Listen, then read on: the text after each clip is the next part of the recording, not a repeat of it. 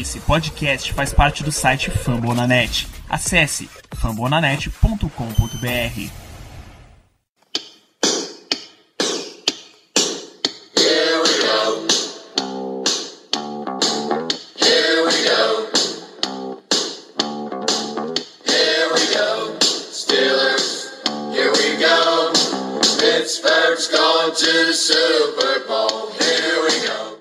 Muito bem, pessoal, estamos começando mais um Black Yellow Brasil Podcast, o episódio de número 87 desse seu podcast falando sobre o Pittsburgh Steelers para todo o Brasil, direto de famonanet.com.br. Eu sou Danilo Batista, seu host, em mais uma semana, em mais uma jornada.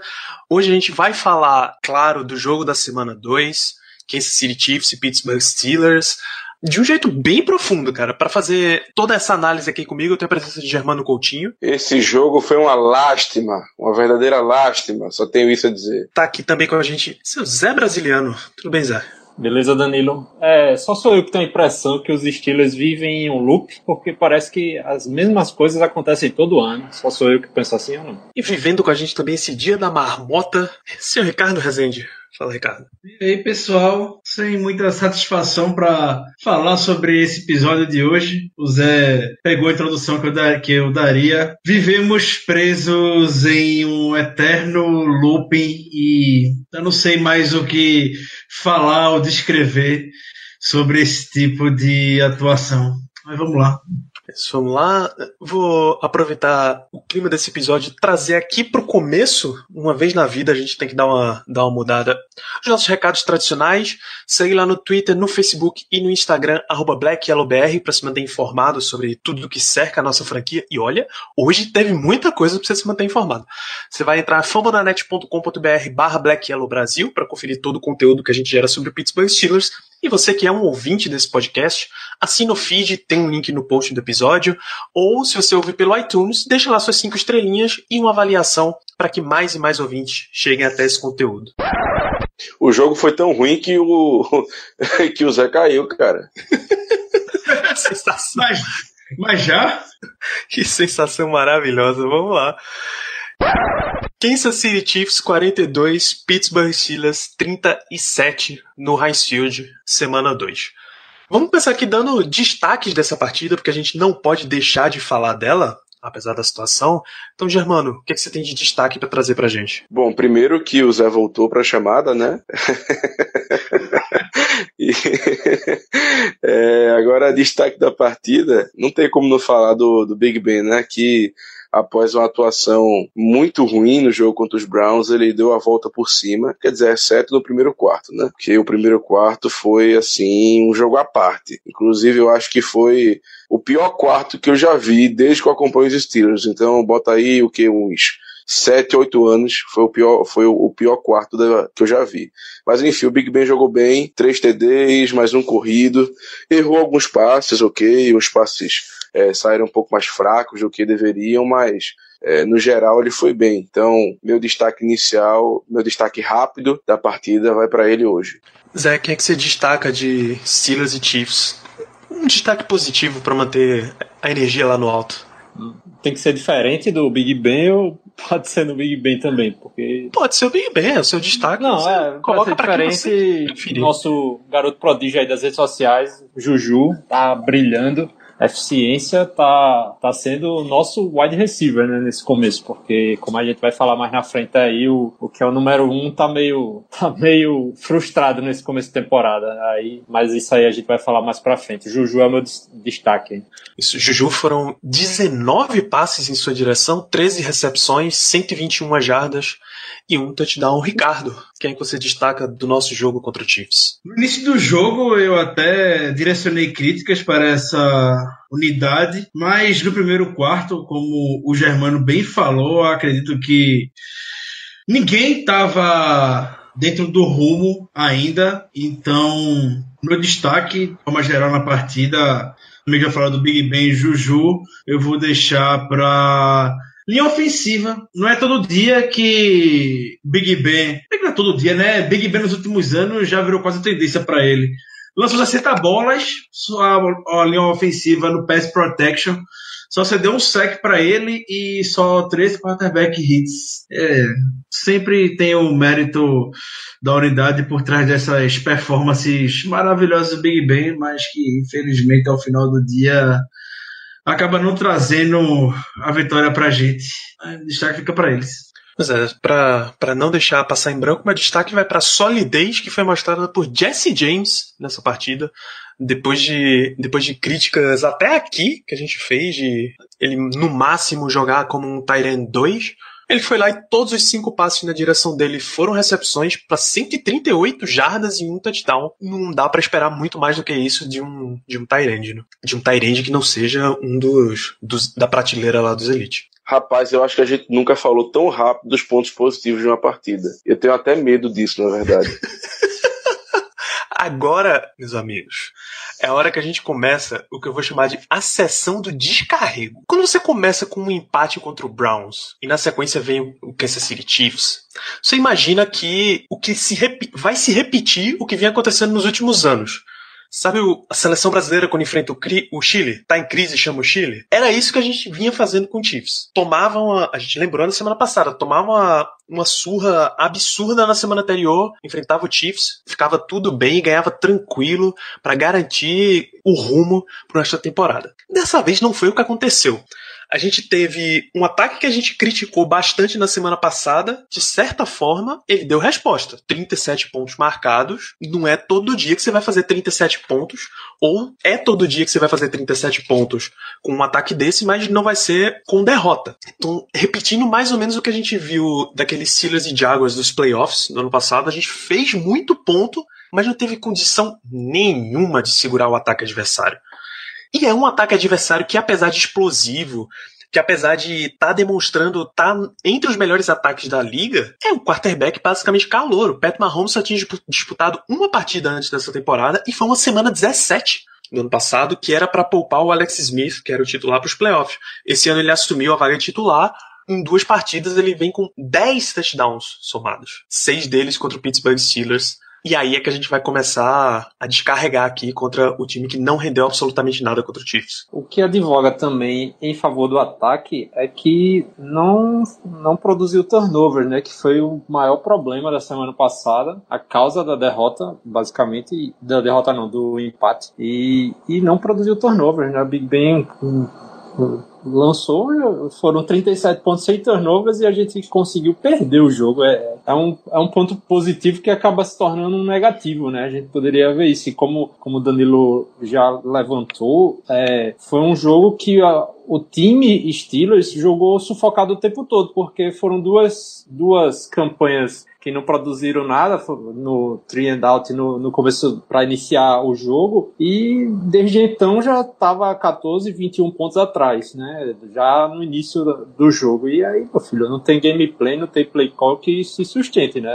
O ataque foi lá e tentou fazer, mas como time ficou sempre numa situação super complicada durante o jogo todo, né? Bem parecido, né? cenário bem parecido com, com o jogo do Jaguars na, nos playoffs do ano passado, que correu, correu, correu correu atrás para juiz, chegou perto, mas parece que quando estava chegando não ia mais. É, é, foi bem frustrante a, o jogo de ontem, né?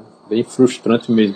Tem até uma estatística para reforçar justamente o ponto fora da curva, como, isso, como esse resultado foi ímpar. Porque o Steelers anotou 37 pontos, como já foi comentado, e não teve nenhum turnover. Então, desde 1940, esse cenário aconteceu 387 vezes. E o time anotou 37 pontos e não tem nenhum turnover. O que aconteceu? 386 vitórias do time que teve esse resultado a seu favor. Uma derrota, a do Steelers ontem. Nunca um time na história, da, pelo menos nunca um time desde 1940 nunca havia perdido com um cenário desse. Como a gente estava conversando, como a gente estava debatendo ontem no nosso tradicional QG, é, parte disso também do ataque, usando a metáfora que o Zé compartilhou, tava jogando o, ataque estava jogando no espeto. Não tinha mais o que fazer. Tava 21 a 0, era rap pass offense, porque tem que correr atrás do prejuízo conseguiu correr atrás de prejuízo, empatou o jogo, foi para o intervalo empatado. Intervalo, o time voltou como começou. Renega a que parecia estar tá dando certo. Obviamente, o Chiefs fez os seus ajustes para voltar de voltar bem para o jogo, mas o time se contenta, quer manter o que foi acordado, que foi estudado no início do jogo, quer manter o que Mike Tomlin Keith Butler estão pensando e a gente sabe que a teimosia talvez seja a principal característica de Tomlin. Quando o negão tem algo na cabeça para tirar, é complicado. O engraçado é que a defesa tentou fazer a mesma coisa, na verdade não, fez a mesma coisa que os Patriots fazem, que é basicamente anular, ou pelo menos tentar anular, a principal arma adversária e lidar com o resto do ataque. A gente entrou com esse gameplay no jogo, a gente até conseguiu executar esse gameplay durante uma boa parte do jogo, ou seja, o Tyreek Hill é, até, até acho que o último quarto jogo estava tendo uma atuação discreta, a gente estava conseguindo anular ele bem. A diferença, e o problema foi esse, a diferença entre a nossa defesa e a defesa dos Patriots, quando eles fazem isso, é que a dos Patriots pelo menos consegue dar um jeito no resto do ataque, e a nossa não. A gente anula a principal arma, só que sinceramente parece que o resto a gente nem percebe que estão ali, especialmente o Kelsey, né, que é um Tyrande, enfim. Nossa defesa tem problemas crônicos com Tyrande que a gente conhece faz muito tempo. Então, mais uma vez, gameplay falho, falhas de comunicação na defesa, falha no, no esquema defensivo como um todo. Cara, falar da defesa depois desse jogo é, é um pouco frustrante. Germano, você mencionou, você fez até uma comparação com a defesa do Patriots de anular a principal arma defensiva. Qual foi a, a principal arma do adversário? Qual foi a arma do adversário que a gente anulou? Cara, até acho que o terceiro quarto, o Terry Hill tava com 50 jardas ou algo do tipo. E não tava se envolvendo muito no jogo. Pode até parecer brincadeira de um, de um cara ter 50 jardas e não tá sendo, não tá sendo, como é que eu posso dizer assim, não tá sendo muito envolvido no ataque, não tá aparecendo muito. Mas pro contexto do jogo, que basicamente o Mahomes lançou para 400 jardas, é, realmente o Terry Hill não tava fazendo a diferença que ele faz como a gente sabe, como normalmente ele faz. Então foi isso que eu quis dizer. Que pelo menos o Tyreek Hill a gente conseguiu isolá-lo um pouco. Tudo bem que no final ele teve um touchdown, enfim, ele realmente foi bem também, mas até certo ponto do jogo a gente estava conseguindo anulá-lo. Ou pelo menos minimizar o impacto dele no jogo. É como eu até brinquei ontem no, no QG, dizendo que o ataque teve dois drives ruins para começar o jogo e depois fez uma partida quase impecável, né? Assim, competitiva, né, velho? Não tem como, como dizer que não foi. E, e a defesa teve dois drives bons durante o jogo, mas no resto do jogo foi lastimável, assim, foi muito mal. É, se pegar os dos seis TDs do, do Mahomes, acho que uns quatro foram a mesma jogada, a mesma execução, a mesma chamada. É, sem falar durante a, as caminhadas de drives, que é, eu não sei nem quanto foi exatamente a, as posses de bola, mas os drives do, do Chiefs eram assim, fulminantes, assim. Quatro, cinco jogadas a TD, quatro, cinco jogadas TD. Eles não precisavam nem caminhar ao longo do campo. Tava é, extremamente fácil para ele conectar e é, conexões fáceis, assim, aquelas rotas retas, não tinha nem nada muito sofisticado. Parece que jogou com o modo cheat ativado, assim. Sabe quando no Madden você descobre uma jogada que sempre funciona contra qualquer pessoa? Foi o que o Andy Reid fez. Parece, acho que ele estava determinado a, a, explorar a defesa dos Steelers e deve ter passado a off-season toda estudando esse jogo para derrotar os Steelers, né? Acho que é como pra gente tem adversários que viram questão moral, no caso dos Patriots, que duas semanas antes, antes de ter um outro jogo, a gente já tava discutindo sobre os Patriots. Eu acho que virou uma questão moral do Chiefs ganhar dos Steelers e eles chegaram muito bem preparados. A gente, por outro lado, muito mal preparado para jogar e não, não há novidade nenhuma nisso, né? Parece que tem semanas que, que dão folga geral lá pro pessoal que planeja jogo, que começou mal e se manteve mal e terminou mal e, e na defesa foi lastimável. Acho que quando a defesa funcionou, pode até dizer que foi os Chiefs que não acertaram, porque não foi muito crédito nosso. A única, joga a única campanha do Chiefs que durou mais que 4 minutos foi a penúltima campanha deles, o jogo já estava 42 a 30 E ainda teve ao lar alguns passes e a jogada terminou com um fumble. Então todas as jogadas de touchdown levaram três minutos ou menos, basicamente. Eles realmente estavam disparando bastante.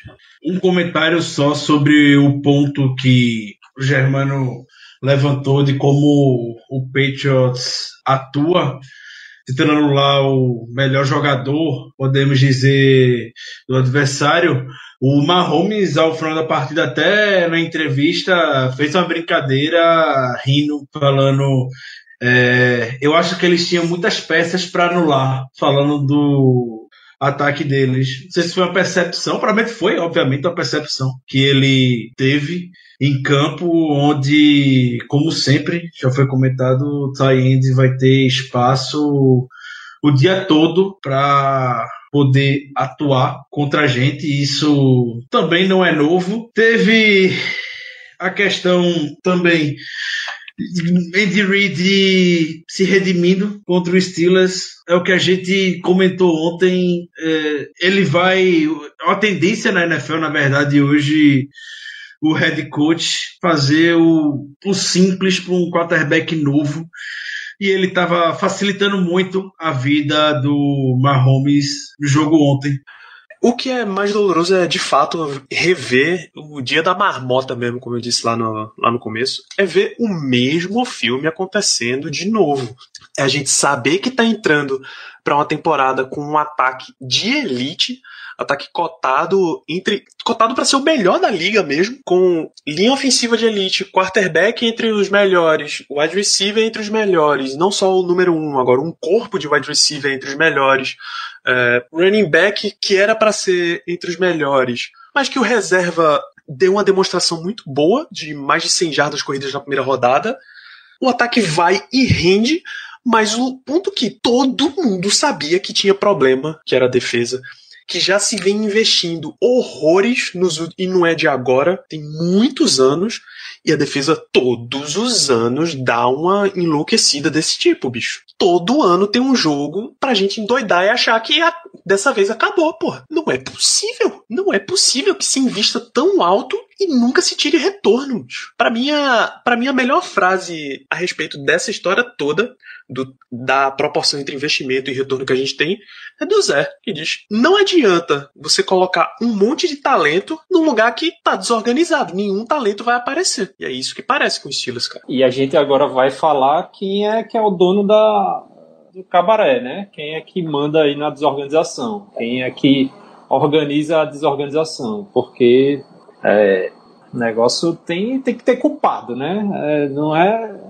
tem, não é tão, tão pontual assim de, de jogos falharem. Está sendo é, consistentemente os Steelers estão fazendo isso há, há, há, alguns anos, há não sei quantos anos aí que isso acontece e a defesa não não tem apresentado soluções é, durante uma temporada inteira. Dizer que vai, vai, ter jogo que vai funcionar, vai ter jogo que foi 7 sacks semana passada, vai, vai ter essas coisas, mas para um time que, que, que joga para ser campeão, tem que apontar culpados e tomar soluções. Lógico que a gente sabe que feijoada nada acontece, mas a gente tá aqui para cornetar. Pode começar aí, viu? Os trabalhos. Quantos anos vocês conseguem lembrar que a gente tem uma defesa estável para a temporada inteira, desde a última geração da Steel Curtain, a, a geração do James Everson, Palomalo, Ferrier, Brad Kiesel, etc. Vocês conseguem lembrar de algum ano que a gente teve uma defesa estável realmente? Não é nem elite, é estável. Não faz pergunta difícil não, Danilo.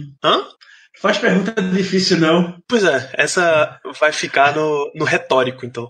Não tem, bicho. Acho que de, quando, quando o último dos moicanos dessa defesa que era Paula Malo. Porque Harrison a gente resgatou da aposentadoria, não vou nem contar aqui. Quando ele ainda estava jogando nos Steelers, a situação já estava caindo. Porque, obviamente, nenhuma defesa se aguenta 10 anos no topo, sem renovação. E aí uma série de problemas vai acontecendo que não vira, bicho. A chave não vira.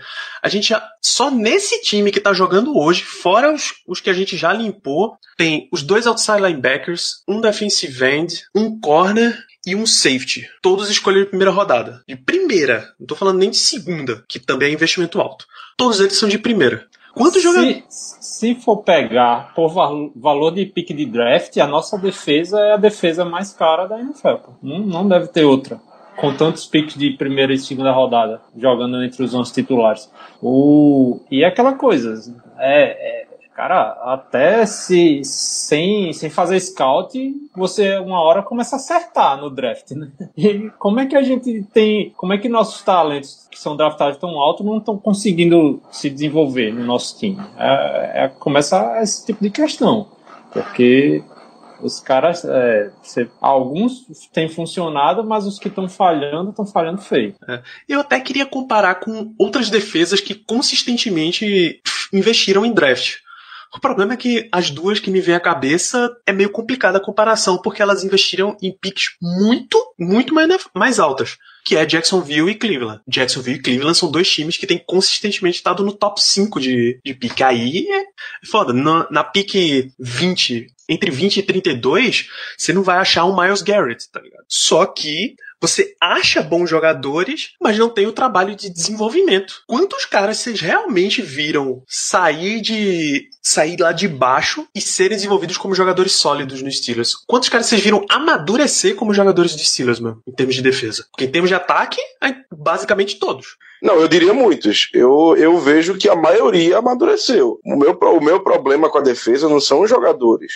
O meu problema com a defesa é, é além disso. É tá em quem comanda, entendeu? É, tá, no, tá no gameplay defensivo, tá no esquema defensivo. Claro que existem erros individuais aqui e ali, mas assim, acho que amadurecer, boa parte deles amadureceu. É, é como, é como eu cheguei a falar também que não existe talento para aflorar num- numa defesa mal coordenada. É, no máximo vai ter os caras lá com um jogador com stat alto. É, ah, o cara lá que é o monstro do, do pass rush e tal, vai conseguir lá seus double digits de sec, mas você vai ver ah, vários jogadores falhando quando a, a coisa é mal coordenada. Não existe é, você pegar um safety de, no primeiro round e o cara não vai se desenvolver jogando numa defesa como essa, entendeu? A gente vai ver, a, a gente tá correndo o risco de queimar todos esses caras. Ed- um Edmonds da vida, um Sean Davis da vida, que é aquela coisa. É, e, e por isso que eu também evito ficar comparando o desenvolvimento de picks que foram antes da gente ou depois da gente no draft. Ah, poderia ter feito trade-up e se, se tivesse pego tal jogador, a, a defesa seria outra. Mas será que esse tal outro jogador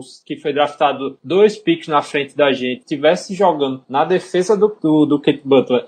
Será que ele teria rendido e teria, estaria rendendo? Para mim, não estaria, entendeu? E se um Art Burns da vida tivesse em outra defesa, com outro, um Jaguars da vida, por exemplo, seria, será que ele não estaria rendendo lá? Eu acho que estaria rendendo. Como o Germano falou, eu acho que não é talento de jogador, é coordenação. E aí você vê que é uma unidade com, com coach é, com capacidade e o cara é fora da curva como é o coach da OL, que é o Mike Munchak, e é o que ele faz com jogadores medianos, né? E a gente tem talento de dos mais caros aí em termos de draft de primeira e segunda rodada no que estava disponível pra gente e a gente não consegue fazer os caras nem se tornarem jogadores é, competentes, né?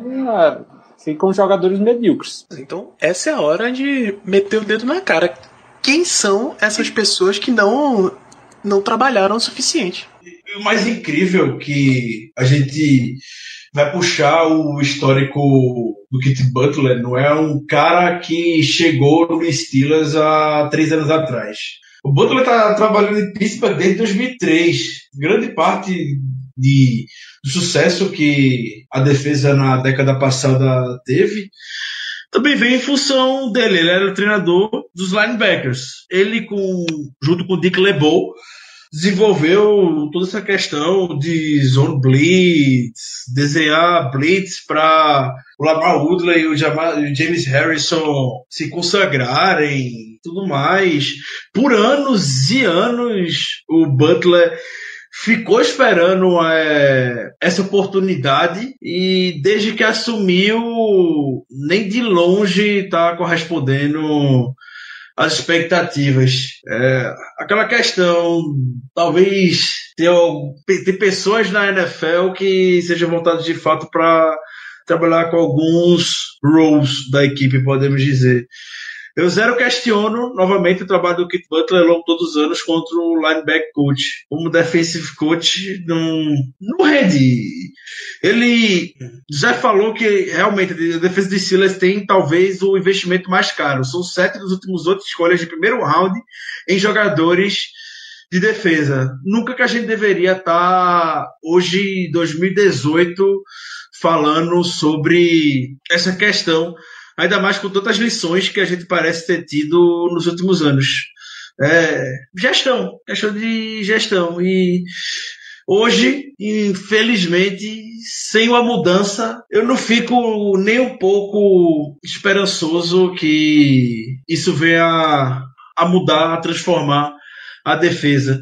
Vai ter um jogo pontual que a defesa vai se superar. Pode ser já o próximo jogo. A gente já viu o Steelers fazer isso também várias vezes nos últimos anos, mas vai chegar aquele momento, mais especificamente final de temporada, um jogo decisivo dos playoffs, onde a gente vai ver esse filme e a gente vai estar aqui falando a mesma coisa.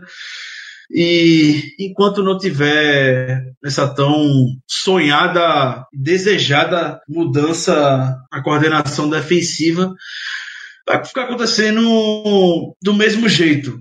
Eu fui puxar a última vez que talvez, eu repito, talvez o Steelers tenha demitido alguém e durante a temporada. Isso foi o Jack McNeil em 2013, o treinador da OL que tinha acabado de chegar. E a Steelers começou 0-4 naquele ano. Terrível o início, obviamente, Mike Adams como left tackle e tudo mais. Fernando Velasco era o center da equipe. Ele foi demitido isso foi isso saiu depois, se não me engano, depois do quarto jogo, mas ele não terminou suas atividades com o time, podemos dizer. O time só anunciou que ele saiu no dia depois do final da temporada regular. E aí foi desvergonhado que o Mike Tomlin meio que assumiu as rédeas da posição e tudo mais. Então, essa temporada é muito cedo. A gente, obviamente, nessa marmota, nessa overreaction, mas dentro do histórico, eu acredito que com toda razão a gente tem motivo de sobra para não ter nenhuma esperança de que vai ser diferente em 2018 e se preparem um ano bastante longo. O ano aponta para ser bastante longo mesmo. Se ainda querem, ainda tem coisa para despejar aí, fica o momento é esse, gente. Aproveita a sessão de terapia. Cara, é você olhar para os últimos jogos, os Steelers tomaram no Field, né? Que a gente é, tem orgulho de dizer que é o nosso estádio. Os Steelers tomaram 87 pontos nos últimos dois jogos no Field. Dá para dizer que a defesa tem. que a gente não tem uma, uma defesa nem entre as, as 20 melhores da liga. Hein? Dá para Dá pra gente é pra... colocar por aí. É pra se pesquisar se isso não foi a pior sequência né, da história do Heinz Field, dois jogos 87 pontos, eu duvido que tenha uma sequência tão ruim como essa. É para se pesquisar se não é a pior sequência de jogos back-to-back -back em casa, assim, né? Da história. Da história da NFL, viu? Eu acho que nem Detroit Lions aí tal conseguiu esse tipo de coisa não. 45 contra Jacksonville e 42 contra Kansas City Chiefs. E, e o ataque nos últimos dois jogos foi lá e marcou 79 pontos, que também, né? É, não é nada mal, pelo contrário. Então a gente sabe, é, não é difícil apontar o, o, o problema não da, do time não. É como eu falei mais cedo, chega a ser frustrante. É uma coisa que a gente vê há vários anos, há vários jogos importantes. Então, a atuação da defesa não, assim, não surpreendeu a ninguém, né? Na verdade, na verdade, na verdade, o time é bipolar, porque no, no jogo passado, no jogo contra os Browns, a defesa foi muito bem e o ataque foi uma merda. E nesse jogo o ataque foi muito bem, de novo, tirando o primeiro quarto, e a defesa foi uma merda, tirando o segundo quarto ali, que conseguiu parar, por alguma razão, o ataque de Kansas City. Então, assim, basicamente a gente não tem como confiar. A gente não tem como confiar no time, porque uma hora o ataque vai mal, outra hora a defesa vai mal. Porra, é difícil, não tem um equilíbrio. Não, tem um jogo que a gente fala, pô, nesse jogo aqui a defesa foi bem, o ataque foi bem, o special team foi bem. Não tem. E é como todo mundo aqui já falou. É frustrante porque a defesa tem os jogadores necessários, tem os jogadores de pedigree necessário para ir bem, mas a gente simplesmente não rende. Então acaba tendo isso. Eu simplesmente não tenho nem muito o que falar. É, é, é um, um, sentimento de impotência, um sentimento de, de, frustração mesmo. Você acaba morgando com a defesa, morgando com o time como um todo, porque a gente espera ano após ano que esse time vai fazer grandes coisas, vai chegar no Super Bowl, vai não sei o quê para ano após ano a gente ficar decepcionado, a gente bater com a cara no chão, enfim, a gente não conseguir atingir os objetivos que, sinceramente, todos nós sabemos que são totalmente possíveis. Então, fica aí meu desabafo. Com, com essa questão, tenho muito mais a falar, mas por enquanto é isso, é apenas explicar o porquê eu sinto essa frustração toda que eu tanto falei no podcast de hoje. Pois é, a gente vai, vai acabar essa janela nossa resmungando igual, por exemplo, a torcida do Packers, que tem Aaron Rodgers e só chegou a um Super Bowl. Tá é esse sentimento que a gente vai, vai acabar ficando. Ou o Damarino, que não ganhou nenhum Super Bowl, mesmo sendo o deus dos, os deus dos quarterbacks. Hoje mais cedo, para aproveitar esse espírito de, de desabafo, Ricardo mandou lá no Twitter pedindo para que você, para que os amigos ouvintes, seguidores do Black Yellow BR no Twitter, respondesse a seguinte pergunta: Você hoje passou a ser parte da família Rooney. Tá? Você tem Rooney lá no seu sobrenome e, por consequência, você acabou de ganhar o comando do Pittsburgh Steelers. Qual é a primeira mudança que você faria? A série de respostas é maravilhosa. Tá? Vou começar aqui com a com a nossa amiga Mariana Balzani, que mandava todos os coaches embora. Inclusive, uh, inclusive Kevin Colbert, nosso general manager. Todos os coaches embora. Isso é, é uma reclamação comum lá nos Estados Unidos. O Tomlin tem que rodar porque o time não tá rendendo o suficiente e ele não consegue controlar o vestiário. No espírito de controle também está a Nájela Freitas, da NFL de Bolsa, que diz que implantaria disciplina em primeiro lugar, porque o extracampo está acabando com a gente. A gente, a gente pode passar pelos extracampos só de hoje, depois dessa sessão aqui, só pra você ter uma noção. É, o, o Pedro tirava a rede social de todos os atletas, que afinal o extracampo tá quebrando. Robson Carlos mandava embora Colbert, Tomlin, Butler, trocava o Fitner, porque como coordenador ofensivo ele já não deu certo, aí isso é um pouquinho exagerado, Pedro, porque são só dois jogos e acabar com as, pa as palhaçadas de extracampo. Diego Evaristo, Keith Butler, Jordan Berry, Bud Dupree, Art Burns, todo mundo na rua. Gustavo Torres, Butler, Burns e Barry. Esses são os verdadeiros killer bees, tá? Os B que estão matando a gente. Todos eles na rua. Vitor Dias, adeus Art Burns. Um momento só, genial, viu, Danilo? Essa, essa, essa Genial! É, José Ortiz, Burns, Chiquilo, Dupree, todos embora. O nosso colunista José Lopes trocava o Kit Butler porque a, a, defesa precisa ser melhor treinada, apesar de talento ter lá. Ele, come, ele faz uma redação sobre talento, porque afinal ele é um colunista. Giancarlo Giordani, draftar direito para secundária, mais dinheiro, mais, entre aspas, dinheiro gasto na secundária. Roberto Campos, Keith Butler seria mandado embora. Thiago, talento de defesa que tá faltando, precisa melhorar o treinamento na defesa e demitir Mike Tomlin porque ele não consegue controlar o time direito. Flávio, por que, é que o Tomlin tem tanta dificuldade em deixar as coisas de vestiário dentro do vestiário? Então, sempre vazando as coisas, ele não consegue controlar. O de Brickashaw Dantas, Colbert, staff de defesa, todo mundo para fora, incluindo jogadores como Burns e Barry, Rafael, todo o coach staff de defesa embora, o Alexandre Dinés, Uh, cancela a assinatura da tag do Bell, já que ele não quer vir mesmo.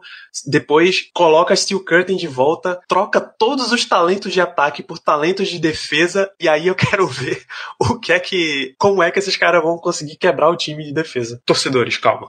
Uh, Ernesto Dourado tirar, traria Bill Cowher de volta para ser head coach, para dar um jeito nesse vestiário de moleque criado a leite a pera com leitinho. Continua. Caio manda o Keith Butler embora, Lucas Bacio, Keith Butler embora, João Vitor, fora Kit Butler. Ô Danilo, ô Danilo, nós sabemos que esse Caio não é o nosso querido Caio Melo, porque não. se fosse o Caio Melo, ele, manda, ele é. mandaria o Butler para aquele canto e não embora, né? Então, com certeza não foi o nosso companheiro de podcast. Fora o carinhoso apelido na frente, né? Claro, claro. Não é só Keith Butler, é o mantegudo Keith Butler. É, do Alex, não faria nada. Esse é um rapaz otimista, rapaz. A merda já tá feita. Agora tem que salvar o que tá aí. É, Elias Que maravilha, rapaz. Elias Nogueira manda o time inteiro passar um ano treinando com o Bop. No meio da temporada não dá, cara. Vai ter que fazer alguma coisa agora. Felipe Abreu paga o homem, obviamente está se referindo a Le'Veon Bell. Alex Davi manda Art Burns embora porque não dá pra, não dá pra ficar. Um rapaz cujo nome tá Aô carai, bem justo. Colocaria Joshua Dobbs para começar o próximo jogo e Thiago Tchaikovsky começaria o rebuild. Traduzindo, toca fogo no que tá aí. Acho que uma boa parte da torcida aqui compactua com o que vem dos Estados Unidos, os gritos de fora Mike Tomlin, né? Que a gente sabe que não vai rolar, bicho. Salva uma tragédia. O Pittsburgh Steelers não vai demitir Mike Tomlin. Que dirá algum coordenador? Ricardo já trouxe há quanto tempo os caras não demitem um coach de posição no meio da temporada, quanto mais um, um coordenador ou um head coach. No mais, vou- é, próximo off-season renova o contrato do Mike Tomlin de novo, que vai ser agora em 2020. Pois é. O máximo a botar, o máximo botar pressão nele vai ser não renovar ano que vem, para renovar depois de 2020. É, somos uma franquia estável, pô. É estável. É a franquia estável mais instável do, da NFL, né, Danilo? Exatamente, cara. Eu nunca vi tanta bagunça num time estável como esse, bicho. Só hoje, só hoje, a gente já teve um outside linebacker que mandou DM para um amigo fã do esporte, dizendo que tava, em vez de estar no jogo, tava com a mulher do cara na cama dele. Parabéns, Dupree. O quão descontrolado você tem que estar pra mandar uma dessa no Twitter, bicho. Você tem, você tem um wide receiver que a primeira coisinha atravessada que ele recebe, ele diz: Uai, pô, me troca aí vendo o que é que dá, seu Antônio Brown.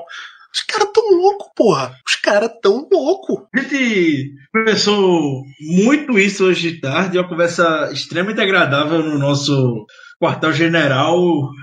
E Eu diria que ela foi construtiva, não agradável, Ricardo, porque de agradável não tem quase nada, né, bicho? foi um bom, foi um bom debate. Foi um bom debate. É, Foi um debate bastante saudável. Isso, de alto nível. de alto nível e que pra gente importar pra cá de como é, as redes sociais é o mal dos Steelers nessa década. É inacreditável o que esse time faz em, no Twitter, no Instagram. Todo ano tem um negócio desse e não é de agora. Quem lembra, não lembra, no, foi depois de um jogo de prime time Thursday night, é, no ação de graças contra o Ravens. Mike Mitchell e Emmanuel Sanders descontrolados nas redes sociais. O Emmanuel Sanders estava no estilo do Pre, porque ele dropou a bola que empataria o jogo no two-point conversion. Estava descontrolado, mandando DM para todo mundo. E o Mike Mitchell estava xingando, partindo para ofensa pessoal, de fato, contra torcedores.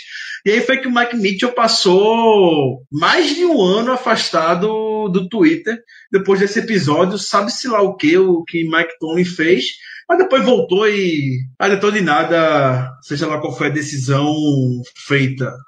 A melhor pessoa que falou sobre essa questão de rede social hoje foi o De Castro. O De Castro não tem rede social alguma. Ele simplesmente fala: se eu quiser conversar com alguém, eu ligo para a pessoa, eu mando uma mensagem, eu chamo ela para conversar pessoalmente. Para mim, esse negócio de rede social é uma perca de tempo. Ele foi mais além, disse que não é um problema só do time, de forma geral, como é um problema em toda sociedade. E ele não entende o que é que tem tanto por trás de atrativo em pessoa, em ver seus companheiros de time fazer o que fazem em suas respectiva, respectivas decisões no uso da sua rede social. Ele disse que sempre está aconselhando eles, mas que não adianta, né? Não é a primeira vez que Antônio Brown faz isso, só, só nos últimos o quê? dois meses, último mês, é a terceira vez que ele vai atrás de alguém, podemos dizer, no Twitter. Primeiro foi o Ed Boucher falando que. chama ele de palhaço, falando que não viu nada porque o Boucher reportou que o Brown estava mancando no training camp.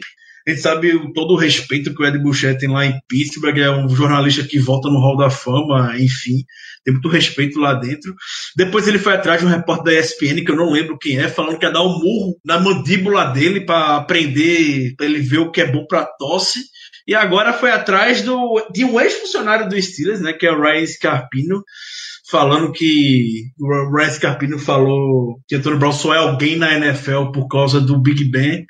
E o Brown falou, ah, então me troque e vamos ver. É, só pra registrar, o, o escritor da ESPN é Jesse Washington. Obrigado, não lembrava o nome desse rapaz. Eu também não. Porra, Danilo, pelo amor buscar, de Deus, jovem. bicho. Ah, não. Pelo amor de Deus, velho. Não, não, não, não, não.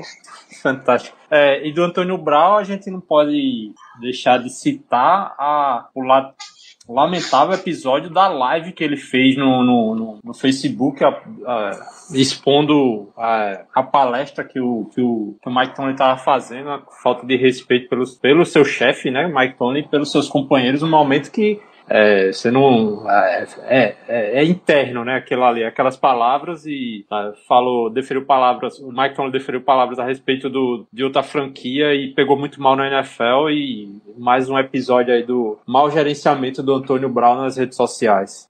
A maior ironia do mundo com esse episódio do Antônio Brown foi que o Mike Tony tava falando: vamos fazer um bom trabalho essa semana, vamos ficar calados nas redes sociais. Por Brown tava fazendo uma live na hora. É a representação desse time do Pittsburgh Steelers. E por incrível que pareça, né, também para por questão de justiça, o cara que tinha mais tinha tudo para se encaminhar a ser o um- a ter problemas com redes sociais, até pela geração que é, ele é, entrou como jogador mais jovem da NFL e, e é jovem e faz parte de outra geração, de ele encara as redes sociais de outra forma, diferente do Antônio Brown, que é o Juju, é, e, e o Juju vive nas redes sociais. Quem acompanha sabe que a vida dele são as redes sociais. É um cara é, que constrói bastante nos canais que possui, Instagram, YouTube e tal. E pelo contrário, ele tem uma ótima gestão, né? É, de rede social, assim. Eu não sei nem se ele é muito bem assessorado, acredito que não. Acho que por ter cre- já crescido nessa mentalidade, de- nesse ambiente de, de rede social, ele sabe gerir muito bem, diferente do Antônio Brau, que não cresceu com isso e se, se pegou famoso e deslumbrado, com a fama com muito dinheiro e tendo a rede social como uma grande vitrine para mostrar a ostentação que é a vida de um, um wide receiver diva na NFL e acaba se perdendo, né? Um cara que não aceita críticas, não aceita é, a má fase, não consegue encarar a má fase de forma positiva e, e é isso, é, é, é Romário quando não fazia gol, entendeu? Romário se, passava tempo sem fazer gol, também começava a brigar com repórter, que era querer bater em repórter. O problema é que rede social hoje em dia é um microfone 24 horas por dia, né? Você a, a, a rede social aceita qualquer coisa que você faça lá. E sem um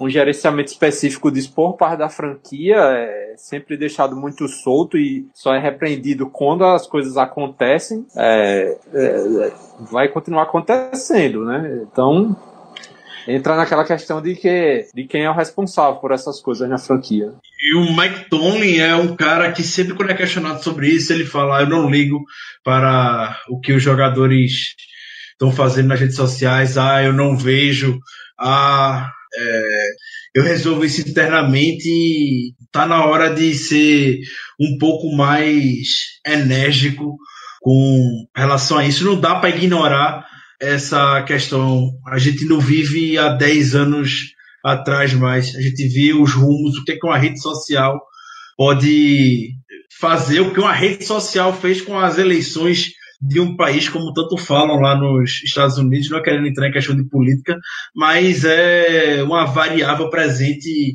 em todas as questões hoje da nossa sociedade que ele não pode simplesmente chegar e falar que ah, eu ignoro esse tipo de problema. Não dá. É, Até porque, é, Ricardo, desculpa interromper, é que assim, é, eu não vou podar, eu não vou me meter no que o Antônio Brau fala na rede social dele. Mas se ele tivesse dito o que disse numa entrevista na ESPN, seria que já seria da competência do Mike Tomlin ir lá e repreender, entendeu? Se, se entrevist, tivesse sido entrevistado no Sport Center e o cara falar, é, falasse o que o, o Scarpino falou e ele dissesse, é, Então me troque e vamos ver. Será que aí sim se tornaria relevante para a franquia as palavras que estão sendo ditas publicamente pelo, pelos seus jogadores? Porque é, a franquia não leva a sério as redes sociais. E como você falou, é o canal que mais se comunica com, com os fãs diretamente, entendeu? Porque na televisão há um, um parece que há, pelo menos a televisão está é, mediando essa comunicação na rede social, não. O jogador está diretamente atingindo as pessoas com, com que ele está falando. É, eu, eu até falei isso mais cedo na, no debate que, é, que a gente teve, e se não é, é uma mentalidade conservadora, a gente sabe que é uma empresa conservadora, a, a franquia Steelers, e se não se achar que rede social é coisa, ah, é coisa que meu sobrinho mexe, provavelmente o, os Rooney lá devem pensar isso, é, o, é o que meu sobrinho mexe e tal, é, é, as besteiras que ele fica botando, é foto, não sei o que. Deve ter gente que pensa dessa forma, como a gente sempre, como todo mundo aqui tem um tiozão que pensa isso. Se enquanto continuar dessa forma, as coisas vão continuar acontecendo e vão continuar saindo do controle. E o Steelers perdeu uma oportunidade de poder se redimir com tantas coisas do passado nessa pré-temporada, justamente quando o Brown foi para cima do Ed Boucher. É, fazendo o que eu quero falar com isso o Jaguars teve um episódio com o Jalen Ramsey onde ele também fez ameaças, posts em rede social com jornalistas. Era pré-temporada, não faria realmente diferença, até porque Antônio Brown nem jogou na pré-temporada, mas o Jaguars chegou lá, Tom Coughlin chegou e ó, ele tá suspendendo o Jalen Ramsey, ele tá falando muita besteira, chegou, deu aquela entrevista falando mal de meio mundo de quarterback pela liga, é, saibam que a gente respeita todos os jogadores pela NFL, essa não é a posição do Jaguars e nós não queremos nossos jogadores com essa mentalidade. E foi lá, suspendeu o cara de jogo de pré-temporada por pura representação e pronto, deu um ponto final. O Ramsey desde então nem fala mais tanta coisa. O Steelers foi, lançou uma declaração do Brown, mas isso depois do segundo episódio e, se não me engano, eu não tenho certeza, isso aí eu vou ficar realmente devendo, não foi nem uma nota oficial, e sim foi uma, um texto que o Gary Dulac postou. Então, é um time que não faltam provas que ignora essa questão e a gente pode estar tá exagerando aqui, mas não dá. Muito bem, então a gente atacou para todos os lados. A gente espera que só a, que pelo menos por uma semana só a gente esteja atacando os Steelers e não o, o nosso adversário. Falta prova... um lado, Danilo. Se jura? Então elucide-me, por favor. Jordan fucking Berry. Ah, meu irmão, puta merda. Tinha esquecido, tinha esquecido dessa criatura. Ah, eu não esqueço não. Eu, eu não esqueço fui, não. Eu até fui puxar o, os punts desse rapaz nessa última partida. Primeiro Caralho. punch, a nossa campanha durou menos de um minuto. Caralho, que vergonha. Menos de um minuto, 39 jardas. Segundo punch, 45. Terceiro punch, 33. Todos eles bem no começo da, do campo de Kansas City. Aí o quarto punch dele foi para 59 jardas na linha de 1. Até que enfim fez um, fez um trabalho maneiro. O outro punch foram 56 jardas, a bola viajou bastante, mas caiu dentro da, on, da end zone. Podia, nesse ele podia ter dado uma encurtadinha, né? Então, você quer falar sobre Jordan Berger, mano? Você quer ter esse prazer? Falar não, falar não. É. Eu quero apenas dizer que a gente tem que procurar um Panther novo assim que possível. É um cara que tem uma perna muito boa, como a gente sabe, mas é uma, é, a inconsistência dele é muito grande. Então, é, tanto faz ele, ele tem um punt, como esse que você falou, de 59 jardas, quando a bola sai na linha de 1, que é um punt basicamente perfeito, do que ter um punt de 33 jardas com retorno. Então, assim, é complicado. E para você ver, os três primeiros punts dele foram uma desgraça e acarretaram diretamente no fato de que os Chiefs fizeram 21 pontos seguidos na gente. Foram três punts horríveis que deram uma posição de campo muito boa para os Chiefs começarem o ataque. E contra a nossa defesa, né, do jeito que estava, enfim, a gente é, viu, viu no que deu. É, eu, na, antes, de, antes de começar a temporada, eu defendia a manutenção do Barry, eu achava que era só uma questão de confiança e tal, mas sinceramente, a gente sabe que Panther tem vida curta na NFL. O que não falta é, é a galera para ficar chutando a bola. Então, infelizmente, do jeito que ele tá vindo, não dá mais não. Não dá mais não, a inconsistência tá muito grande para ficar defendendo esse cara. É uma, um, ponto, um ponto falho na nossa equipe, um ponto bastante negativo. Então, para mim, já deu. Para mim, o Barry tem que vazar o quanto antes. É, o, o primeiro punch ele até permitiu o retorno, a nossa sorte foi que caiu pro D'Anthony Thomas, mas ele retornou para 31 jardas. Tá? Foi essa a primeira campanha que começou a matar o esquema, foi a campanha da primeira pontuação de Kansas City.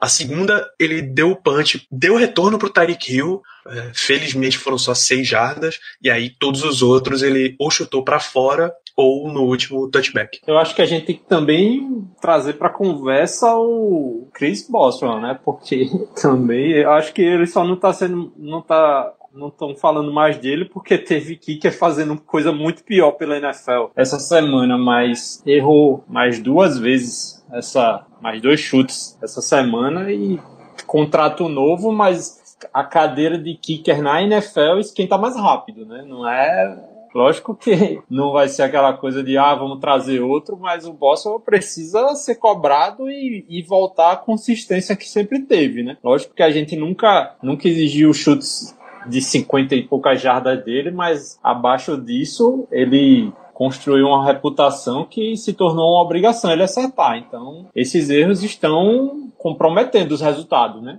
Se, se ele não tivesse errado o field goal, a situação poderia ter sido outra, né? Não ter virado um momento do jogo. Semana passada também os erros deles dele custaram o resultado aí. A gente poderia ter saído sem com a vitória se não fosse os erros dele. Tem que falar sobre o Posso, mas tá de contrato novo e não tá chutando conforme é, mereceu o contrato. Chris Boswell 0-2 em field goals nesse momento na temporada, né? Fica difícil. Depois, Só de, nesse... perdido, é, depois de ter perdido somente 3 no ano passado todinho, né? Sem contar que só hoje a gente já teve duas trocas de, de kicker na NFL, né? O Vikings e o Browns contrataram outros kickers hoje. É, e assim como o Boswell, para ele estão custando um, um resultado positivo, uma vitória na temporada. Obviamente, para eles é muito mais fácil, podemos dizer. Para a gente, a paciência com o Boswell é um pouco maior, mas é, eu tô com o Zé. Não é botar também o Boswell como um bode expiatório, mas ele está naquela fase da NFL contrato novo, um dos kickers mais bem pagos da liga, onde chute dentro de 50 jardas, é, ele tem a obrigação de acertar. E isso não aconteceu, perdendo até extra point no jogo de ontem. E eu fico ainda mais insatisfeito porque eu tenho esse filho da peste no Fantasy e tá me custando esses pontinhos aí. ah, então foi por isso que você é não xingou o Barry, porque Panther não fica no Fantasy. mas aí o cara. Mas aí, amigo, você tem ter Panther no Fantasy e ainda você ter o Barry, aí é amor demais. Né? ter jogador dos Steelers, né? é muito clubismo no Fantasy. É, só pra concluir sobre o Barry, o bicho é tão filho da puta que faz questão de dar um punt miserável daquele quando o jogo já estava basicamente é. perdido, só para garantir aquele emprego dele mais uma semana. É inacreditável. Até nisso a gente tá se fudendo. Não fale mal do meu Panther. Meu Panther, essa jogada garantiu a, a hashtag aí. Esse, esse já garantiu a temporada inteira só nesse punch no final, bicho. É impressionante. É impressionante. Então. E, e, só pra. Uma curiosidade, já que tá falando só sobre o Barry agora pra encerrar mesmo. Por que diabos cederam o visto do trabalho do Barry para ficar nos Estados Unidos esse ano? Porque teve uma complicação de que os Estados Unidos quase não cedia o, o visto para o Barry se manter no país trabalhando mesmo sendo atleta profissional. Isso aí teve um, todo um jogo de cintura com a embaixada australiana nos Estados Unidos para que a situação dele fosse regularizada. Se não fosse por isso, a gente estaria mais tranquilo hoje. Até nessas questões a gente tá aí para se fuder. Então, vamos lá, vamos encaminhar o fim desse programa. Nossa próxima partida é em Tampa contra o Buccaneers, Monday Night Football, dia 24 de setembro, 9h15 da noite, horário de Brasil. Eu não, eu não quero nem lembrar o que é que Tampa Bay tá fazendo nessa temporada. E o que, é que Meu a gente amigo, fez. se a gente perder pra Fitzpatrick, cara, é pra fechar.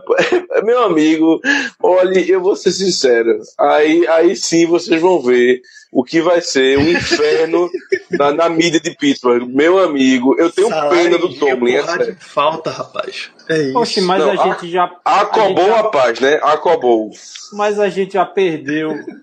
E era. Eu nem lembro que era o QB lá. Mike Glennon. Mike Glennon, É. duas vezes por sinal. Mike, foi- Se for É, foi- o, o Tampa foi o pior time daquele ano, não foi, não foi o ano do. do Foi. do first, é, foi, É, exatamente. Dois, campanha 2-14. Foi, que draftaram o Winston, né, no outro ano. Aí, 2014. e a gente perdeu lá, né? Não tem. Lá não, foi no Highfield, né? Eu acho. Foi, foi no High Shield. Foi, é, pois é, eu não, eu não duvido dessas coisas, eu não duvido. Fitzmagic aí é, é cosplay do, do Conor McGregor e tá, tá fazendo as suas coisas, até ganhar um contrato e depois cair e achar trabalho em outro lugar. Por alguma razão, o Steelers é favorito para esse jogo na casa de aposta. Por alguma razão, o Steelers é favorito. Pois é, então vamos lá, encerrando o programa, as considerações finais de vocês com um, um toque desse jogo. Se vocês quiserem matchup, palpite, o que vocês quiserem, não dá nem pra levar muito a sério o que a gente vai falar aqui. Germano Coutinho, por favor. O meu matchup pro jogo vai ser a nossa defesa contra o Keith Butler, porque pra mim eles, eles vão um contra o outro todo jogo, porra.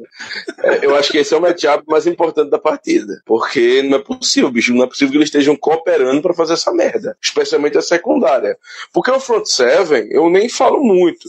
Cara, no último jogo a gente, pode- a gente pode não ter conseguido é, tanta pressão assim e tal, mas também o Mahomes joga a bola com dois segundos, enfim, a linha ofensiva dos Chiefs também jogou bem. Agora, a secundária, bicho, é muito erro de comunicação. Então, meu matchup vai ser a secundária, especificamente, contra o Keith Butler, pra ver o que acontece. Eu acho que não é nem contra os Bucks, vai ser o matchup principal da partida é a secundária contra o coordenador defensivo, simplesmente. Zé Brasiliano, seu, a sua despedida por hoje e o que você espera ver dessa partida.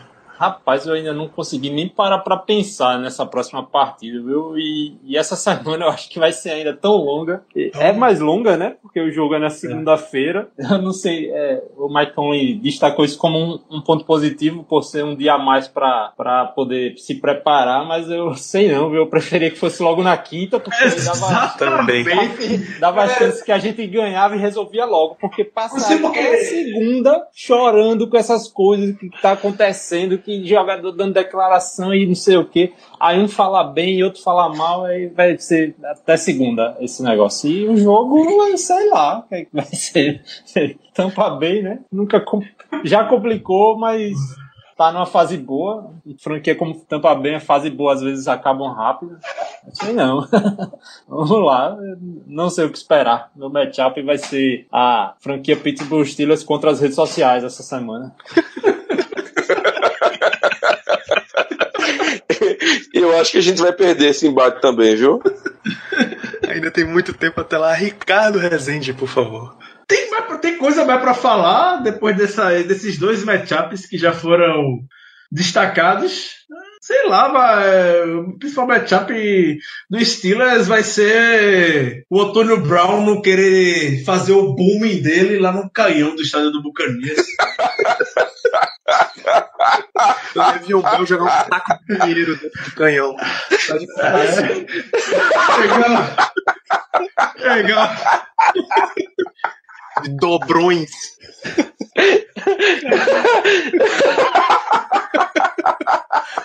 Ai, meu Deus. É, amigo ouvinte, você vai assistir esse jogo segunda-feira que vem. Portanto, se o jogo é na segunda, a nossa, o podcast deve demorar um dia ou dois a mais pra sair, né?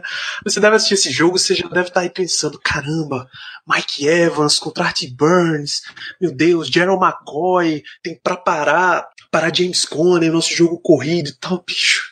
Tem muita semana até lá. Fica tranquilo que o Steelers odeia perder em prime time e ama, é apaixonado por perder trap game.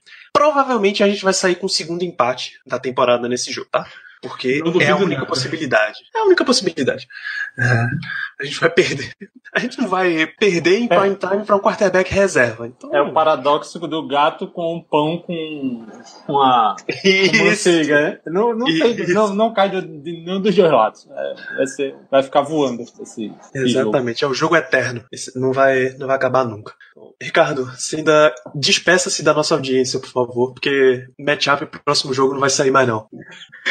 É, na, na, próxima semana é, estaremos embarcando para terras americanas. É, estarei indo pro, para os Estados Unidos acompanhar o jogo do Steelers contra o Ravens na semana 4 pelo no Sunday Night Football. É, eu convido todos a acompanharem nossas redes sociais, tanto o Instagram quanto o Twitter. Farei de tudo e mais um pouco para compartilhar toda essa experiência com vocês, nossos queridos ouvintes, nossos queridos seguidores. É, provavelmente não terei como participar do próximo podcast. Estarei lá, então segue o convite para nos acompanharem nas redes sociais com uma grande cobertura que estou planejando fazer para vocês. Um grande abraço. Antônio Brown dançando na endzone com a bandeira do Brasil é o mínimo que a gente espera de uma, uma cobertura sua, Ricardo. Nos vemos no Monday depois do Monday Night Football, Pittsburgh Steelers em Tampa Bay Buccaneers. Obviamente tem transmissão da ESPN, mas você pode assistir no NFL Game Pass, tá? Se você, você tem a opção agora de assinar o Siga o Seu Time para assistir todos os jogos do Steelers, ou você tem a opção de assinar com a Vivo, 30 reais por mês, você pega o, o Game Pass completo, vale completamente a pena essa opção. Qualquer cliente Vivo, pré-pago, pós-pago, controle, enfim, você pode assinar e tá de boa. Então acompanhe a partida que na próxima semana a gente vem trazer o resultado. Esperamos que a gente não precise vir espinafrar o time aqui de novo na próxima semana. Um grande abraço a todos vocês e até lá. Yeah, uh-huh. you know